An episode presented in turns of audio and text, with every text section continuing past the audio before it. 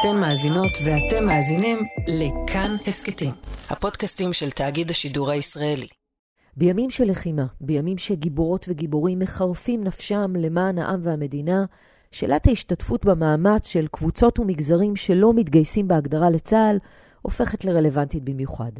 אז כן, יש את החלופה של השירות הלאומי-אזרחי. האם וכמה זאת באמת חלופה אפקטיבית? מה זה בכלל אומר שירות לאומי-אזרחי, ואיך הוא נראה מאז 7 באוקטובר? פרומו, בפרק הזה לא רק התשובות, אלא גם כמה הפתעות.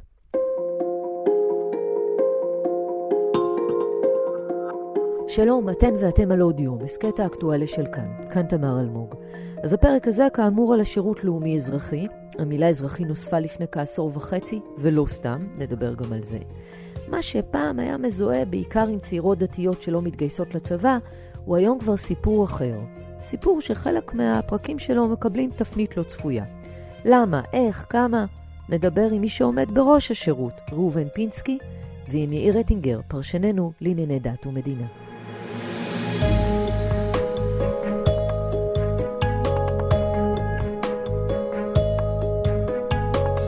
ראובן פינסקי, שלום. שלום, תמר.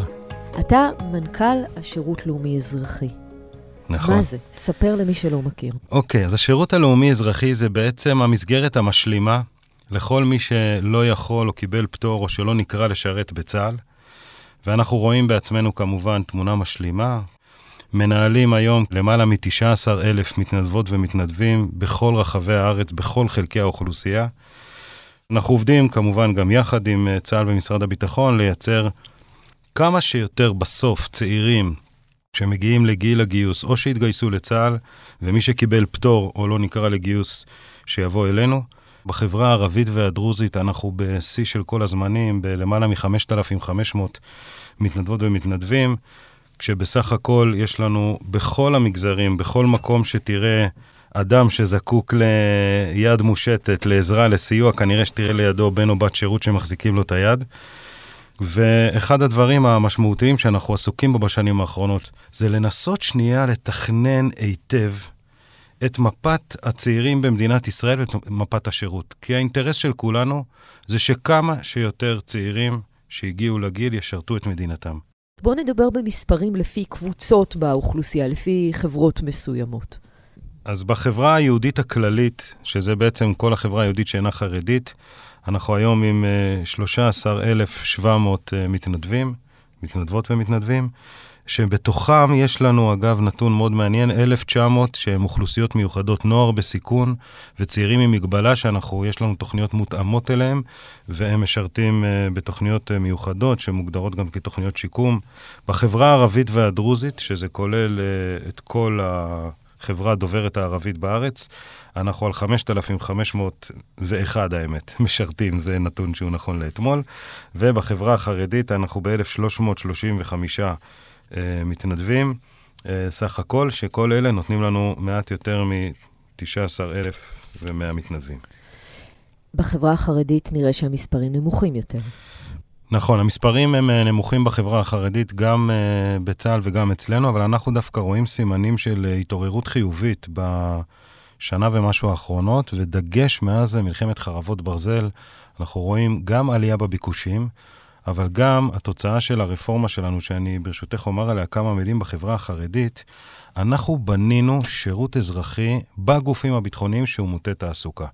ובמקום שחרדי מוכשר, אה, מגיע ויהיה עוזר דסקאי כזה או אחר, פתחנו תוכניות של פיתוח תוכנה, QA, אה, עכשיו נכנסנו עם AI בתוכנית מיוחדת בשב"כ ובעוד גופים ביטחוניים, ואנחנו רואים אה, עלייה בביקושים למקומות האלה.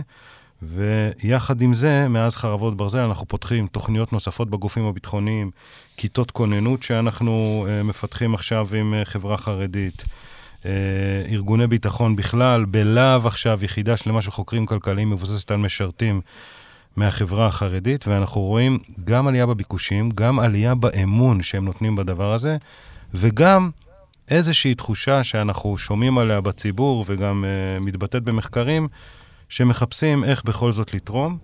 ויחד עם זה אנחנו פועלים כל העת בשביל להגדיל משמעותית גם את היצע התקנים האיכותיים וגם את הלגיטימציה שיש לדבר הזה במגזר החרדי, בחברה החרדית.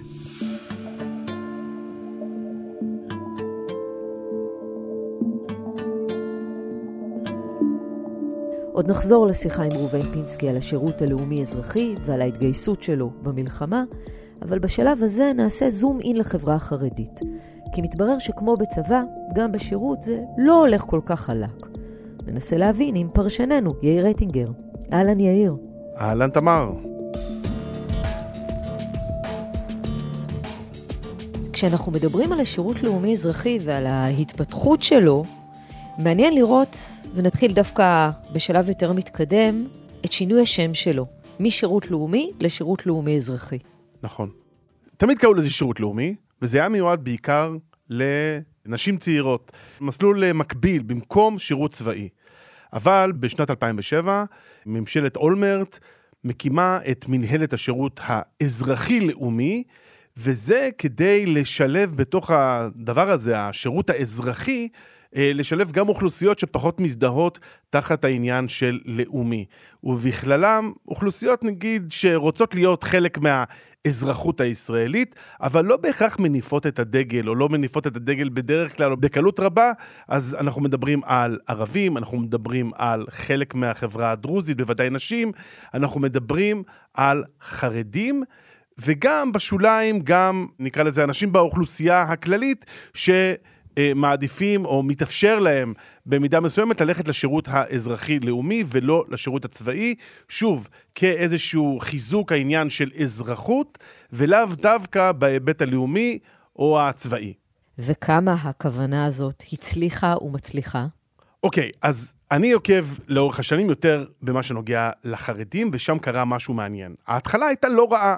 שנת 2007 זה היה שולי לחלוטין, אבל כבר בשנת 2009 זה קופץ לכמעט אלף כמעט אלף גברים שממירים את הפטור שהם מקבלים משירות צבאי, הרי אנחנו יודעים שהחרדים, וזה אחד מהחיכוכים, אחד מנקודות המחלוקת הגדולות בתולדות החברה הישראלית, פחות או יותר, השאלה של השירות הצבאי, כאשר מניחים להם, מאפשרים לציבור החרדי ומתאימים גם מסגרות בתוך עמותות אזרחיות, ושהדבר הזה נחשב כשירות אזרחי, אז אנחנו יודעים שכבר בשנת 2007 כמעט אלף איש, ואז זה פחות או יותר יציב סביב האלף, ואז קורה דבר מפתיע וקצת עצוב.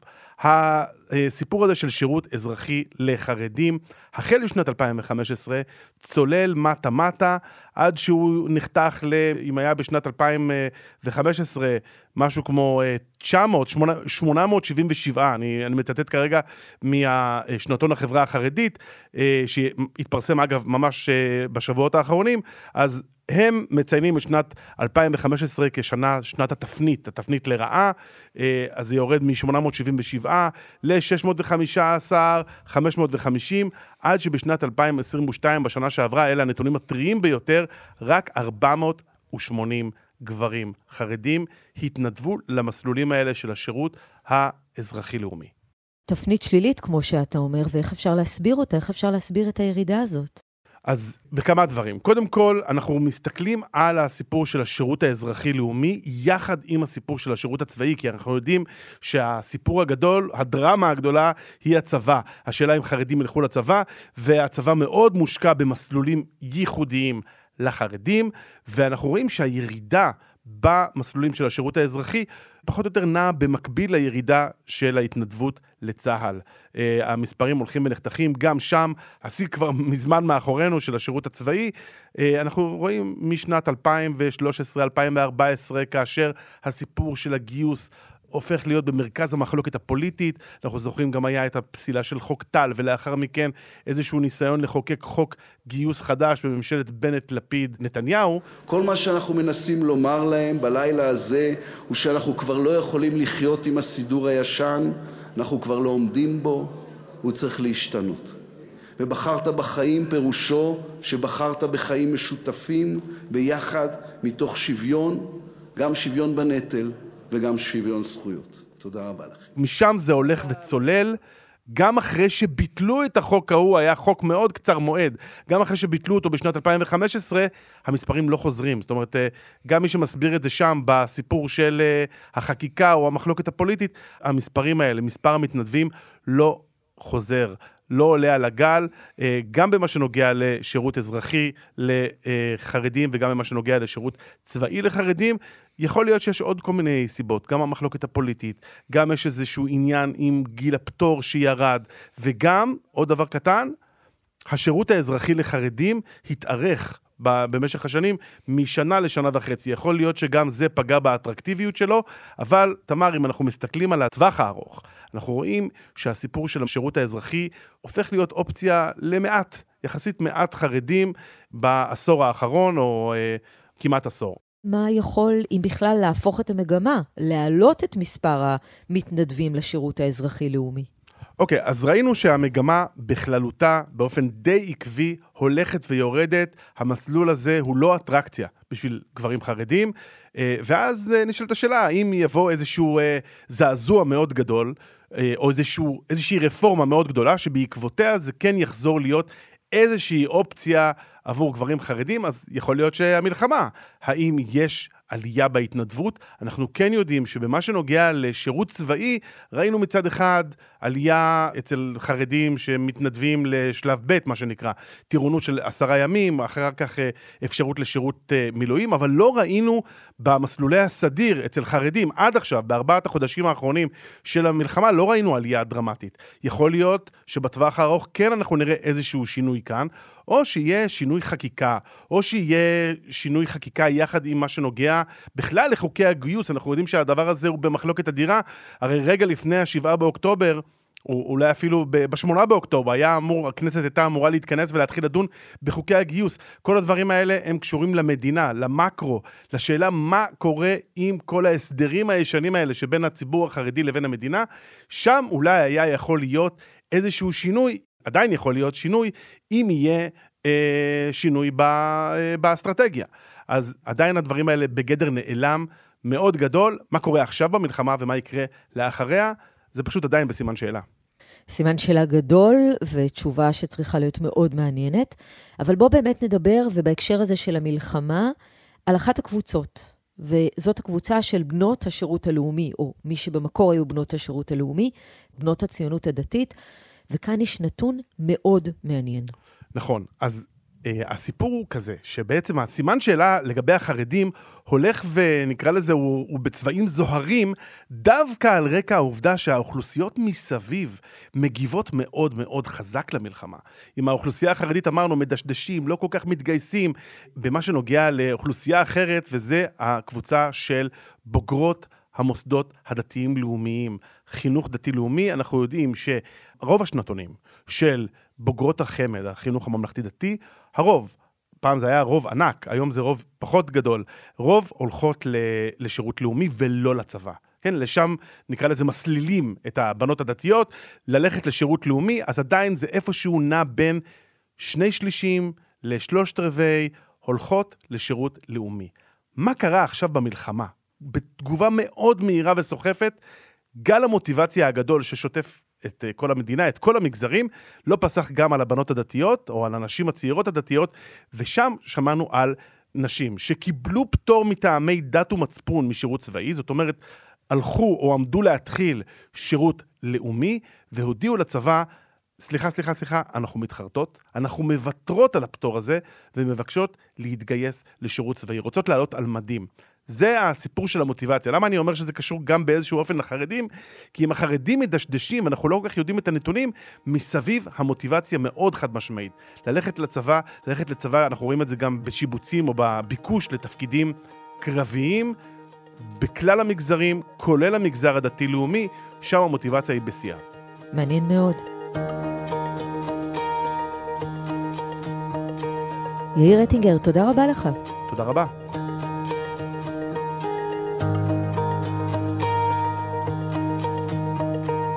ראובן פינסקי, חזרה אליך. מיד נדבר על ההשפעה של המלחמה, שהזכרת את ההשפעה הזאת, אבל קודם, בכלל, בשירות הלאומי-אזרחי שאתה עומד בראשו, כמה זמן משרתים? אז יש מספר uh, מסלולים. המינימום בכל אחד מהמסלולים זה 12 חודש. זה על פי חוק בכולם. אבל במגזר החרדי, כיוון שהם חייבי גיוס במעמד תורתם אמונתם, הם מקבלים בעצם הפנייה אלינו, ולכן השירות המינימלי של חרדים הוא שנתיים. וכאמור, המספרים עדיין הם לא מי יודע כמה גבוהים. הזכרת את התפקידים, לדוגמה, שפתחתם לחברה החרדית לאחרונה. מה עוד התפקידים והאפשרויות שיש לכלל המתנדבות והמתנדבים? אז אה, אולי אני אומר עוד רק מילה על החרדים. זה שכל כך הרבה שנים הדיבור על חוק הגיוס לא מגיע לכדי uh, גמר, משאיר הרבה אנשים על הגדר, ורואים את זה גם בצה"ל בירידה דרמטית של הנתונים, וגם אצלנו בסטגנציה עם עלייה מאוד מאוד קלה של הנתונים. אנחנו לא נמצאים בירידה בארבע שנים האחרונות, חוץ משנה אחת שהייתה אה, בעייתית, אבל אנחנו לא רואים עלייה משמעותית. אנחנו בכל השירות הלאומי עסוקים כעת בפיתוח תפקידים שיעלו את הפריון מהשירות הלאומי. לדוגמה, אנחנו עכשיו יחד עם זרוע העבודה, הג'וינט ומשרד החינוך, ממפים את כל התפקידים שיש בתחום החינוך. הרי יש משבר ענק בעובדי הוראה. ואפשר, הצעירות האלה, המקביל שלהם יכול להטיס F-35. אין סיבה שלא ניתן הכשרה יותר משמעותית, והבנות ייקחו תפקיד יותר משמעותי בחינוך, נפנה יותר מורים אה, לטפל בכיתות, ואולי ניתן כתף במשבר ההוראה. בסוף, אני שולח כל שנה קרוב ל-8,000 צעירות וצעירים לשרת בתחום החינוך, או לדוגמה בריאות הנפש. אנחנו עכשיו עושים עבודה עם משרד הרווחה, משרד הבריאות, איך אפשר להביא ריבוד של תחום הטיפול ולקחת את התחום הבסיסי ביותר, לתת לו הכשרה ולפנות את העובדים הסוציאליים והמטפלים האחרים לטפל בדברים יותר משמעותיים, דברים שכבר עשינו בבתי חולים. ועוד תחום מאוד גדול שאנחנו נכנסים אליו, זה התחום הטכנולוגי, כמו שדיברתי קודם, בעיקר בגופי הביטחון, ואי אפשר לפרט יותר מדי, אבל כשאתה מבקר במקום הזה ורואה את העבודה, שבנות ובני השירות, שהם בדרך כלל או בוגרי כבר תואר ראשון שעשו תוך כדי תיכון, או בוגרי 555, עושים למען הגופים האלה, אפשר להוציא כל כך הרבה מהשירות הלאומי האזרחי, ואנחנו עמלים על כך אה, בכל, בכל הכוח.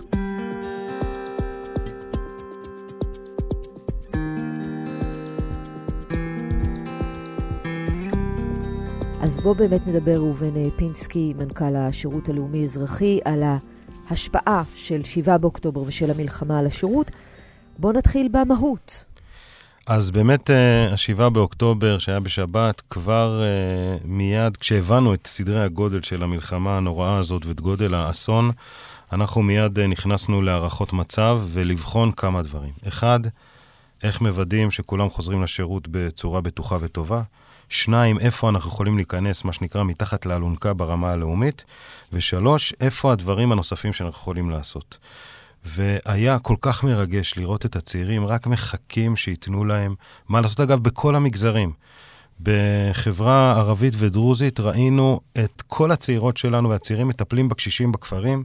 הרי כל, כל החינוך נסגר בהתחלה. בעצם 8,000 צעירים, לכאורה, אין להם מקום שירות אה, רגיל, ונכנסנו בכל כך הרבה מקומות. הדבר המשמעותי שעשינו זה לקחנו על עצמנו, אחרי שמיפינו יחד עם פיקוד העורף, שאנחנו אגב אה, יושבים בשולחן איתם קבוע בכל מצב חירום ומקבלים משימות מהם. הבנו שהמשימה המרכזית זה המפונים בבתי המלון, המשימת, משימת העורף. אנחנו, אם אמרנו קודם שצה"ל נלחם בעוז בחזית הביטחונית, אנחנו משתדלים להיות ניצבים בחזית האזרחית בכל מקום שזקוקים לנו. אז כמובן, בתי החולים חזרו מיד, מסגרות הרווחה חזרו יחסית מיד, אבל הזירה הגדולה הייתה בתי המלון והמפונים, ובסיפור הזה אנחנו נכנסנו עם 500 בנות בכל המלונות, והם הפכו להיות הדמויות היציבות, כי כל השאר התחלפו להם. כל המתנדבים שבאים ועוזבים את מקום העבודה ונותנים שעות וזה, וזה היה מחזה מרגש מאוד לראות את הרוח של עם ישראל שנותן לאנשים האלה, אבל הבנות שהיו שם שלושה חודשים, ויש כאלה כבר ארבע, כמעט, כן, 110 ימים, נמצאות במלונות. אגב, בנות שהיו בשדרות, בנתיבות, באופקים, תחת אש ב-7 באוקטובר, והם בכלל ממקומות אחרים בארץ, הלכו רגע הביתה, ארזו את התיק והלכו למלונות להיות עם האנשים שפונו משדרות, למרות שהם גרות במקומות אחרים ויכולות אה, לבחור מקום שירות אחר. אז אחד הדברים המשמעותיים היה הדבר הזה, ויחד עם זה ראינו אה, התעוררות מאוד משמעותית, גם בביקושים בחברה הערבית וגם בביקושים בחברה החרדית. סיור שעשיתי אה, בחברה הערבית בכסייפה, והאמת שעשר דקות לפני שנכנסתי לפגישה עם כל הרכזות שלנו מהחברה הבדואית, אה, נפל טיל, והייתה שם מהומה. אבל לראות את זה שהם עדיין מתעקשים ומגיעים ונמצאים, והם מבקשים ממני, תביא עוד תקנים. יש התעוררות. בכל המחקרים אנחנו רואים שבחברה הערבית יש עלייה ברצון או במוכנות להשתלב יותר בחברה הישראלית. בעקבות המלחמה בעקבות. זה אף גדל, אתה אומר. חד משמעית, כן. ואני יכול להגיד ספציפית, במפגש בכסייפה, העדה הבדואית קיבלה מכה כואבת מאוד ועדיין מקבלת, ראינו לפני מספר ימים. והם הבינו שהגורל שלהם והעדיף, מה שנקרא, לכולם שם, לעבוד יותר טוב במדינת ישראל, ויש עלייה במספרים, רואים את זה בכל המחקרים. אנחנו כרשות מיד הוספנו 300 תקנים, שבאמצע שנת תקציב, כל תקן כזה הוא הרבה מאוד כסף, והכול התמלא. אנחנו נערכים לגידול מאוד משמעותי בחברה הערבית, ולנצל את ההזדמנות הזאת, יחד עם לא לוותר על האיכות של השירות. אנחנו מחפשים מקומות שירות איכותיים וכולי. ובחברה החרדית, ראובן פינסקי, אנחנו מדברים על תופעה אחרת, כמו שאמרנו. אנחנו מדברים על תופעה אחרת, אבל יש בה הרבה מאוד אה, אלמנטים שהם מאוד דומים. החברה החרדית, על פי התרבות והמסורת שלה, מתגייסת ברגע שיש אחר במצוקה. אז בצד של החסד ראינו דברים מהחרדים שאי אפשר לתאר. וזק"א, ואיחוד הצלה, ומחנה שורה, שהבן שלי שמשרת עכשיו, ב... חשב שהוא רס"פ בבסיס טירונים, בגלל איזושהי בעיה בריאותית, זה, זה השירות ששמו לו, פתאום הוא מצא את עצמו בשורה, עוסק בחללי אה, צה"ל וחללים אחרים. ואין ספק שעבודת קודש...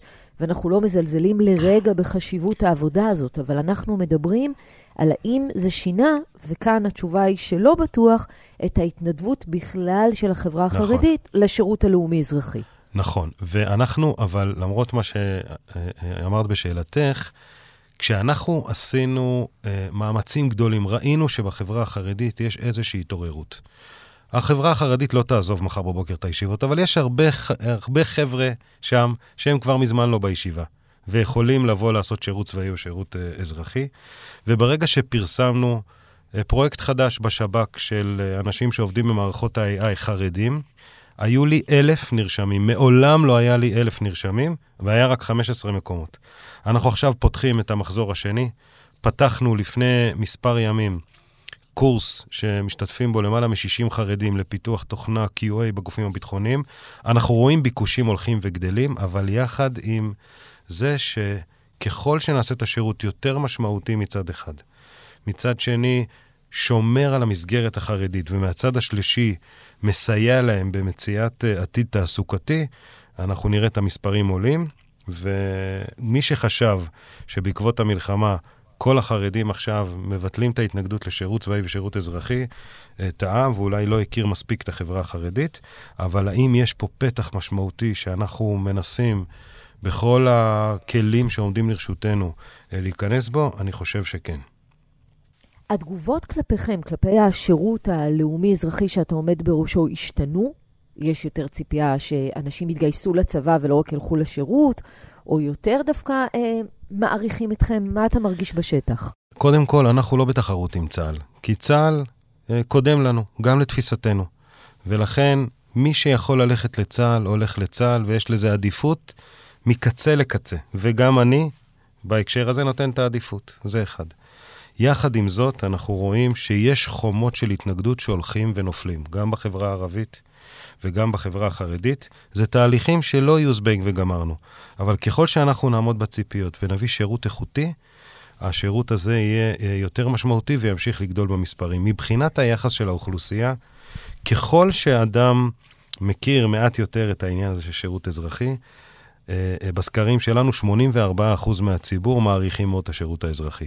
זה לא מוריד מזה ששני הבנים שלי כמובן משרתים בצה"ל, ואנחנו אה, נותנים את הבכורה לצה"ל גם כארגון, גם כמדינה וגם כתפיסת עולם, אבל אני חושב שככל שנבין, אם ניקח רגע את המספרים הגדולים שהאוכלוסייה בישראל גדלה והולכת, השירות האזרחי צריך לתת הרבה יותר פתרונות, כי צה"ל לא יצטרך את כולם בעוד אה, עשר שנים. ולא דומה אה, הבת שלי שעושה עכשיו שירות לאומי, או, או בחור... אה, אה, תל אביבי שקיבל פטור מגיוס אה, בגלל בעיות רפואיות או בעיות אחרות של אי-התאמה והצטרף לשירות לאומי.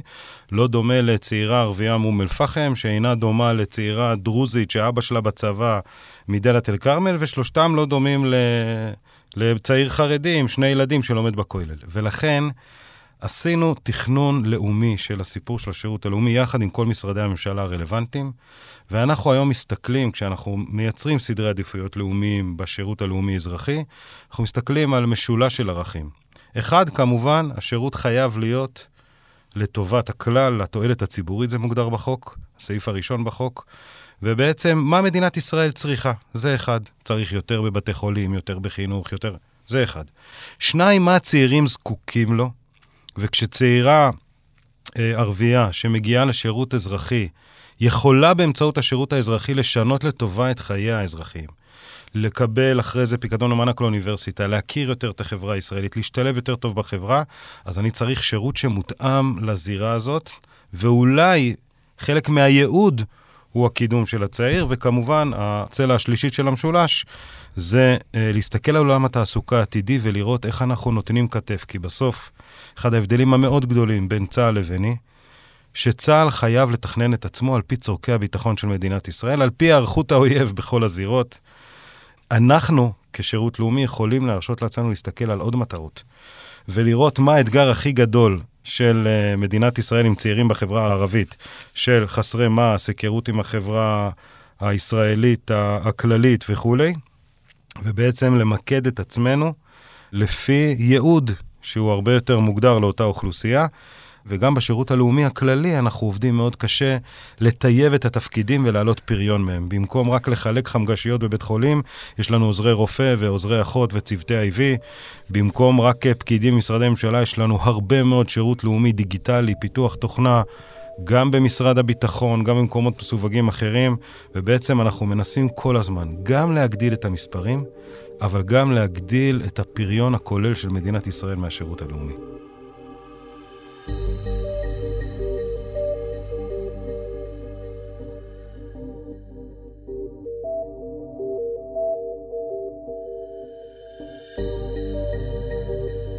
אז ראובן פינסקי, מנכ"ל השירות הלאומי-אזרחי, דיברנו על החומות שעדיין צריכות אה, ליפול, ועל המספרים, ועל הדילמות. איך אתה מסכם? משהו לסיום? אנחנו, כל אזרחי ישראל, נמצאים בתפילה כל העת על חיילינו, שיצליחו במלחמה, על השבויים, על הנעדרים, על הפצועים, ואנחנו רואים את תפקידנו בחזית האזרחית, בעורף, שמשלים את התפקיד הזה. וכשאני מסתכל על דור העתיד שלנו, ורואה את האריות שנלחמים בעזה, והבן שלי שאחרי שלוש שנים צבא, חיכה רגע וטס להודו, וקראו לו בצו שמונה, הוא לא היה צריך את הצו, הוא כבר הגיע וטס חזרה ורץ להילחם בעזה. כשאנחנו מסתכלים על הדור הזה שבא ומתנדב לתפקידים הכי משמעותיים בשירות האזרחי, אני יודע ומאמין ובוטח שיש עתיד משמעותי ובהיר לחברה הישראלית, והלוואי שאנחנו, המנכ"לים והמנהיגים, נהיה ראויים לדור הנפלא הזה. אמן. ראובן פינסקי, תודה רבה לך שהיית איתנו. תודה לך, תודה.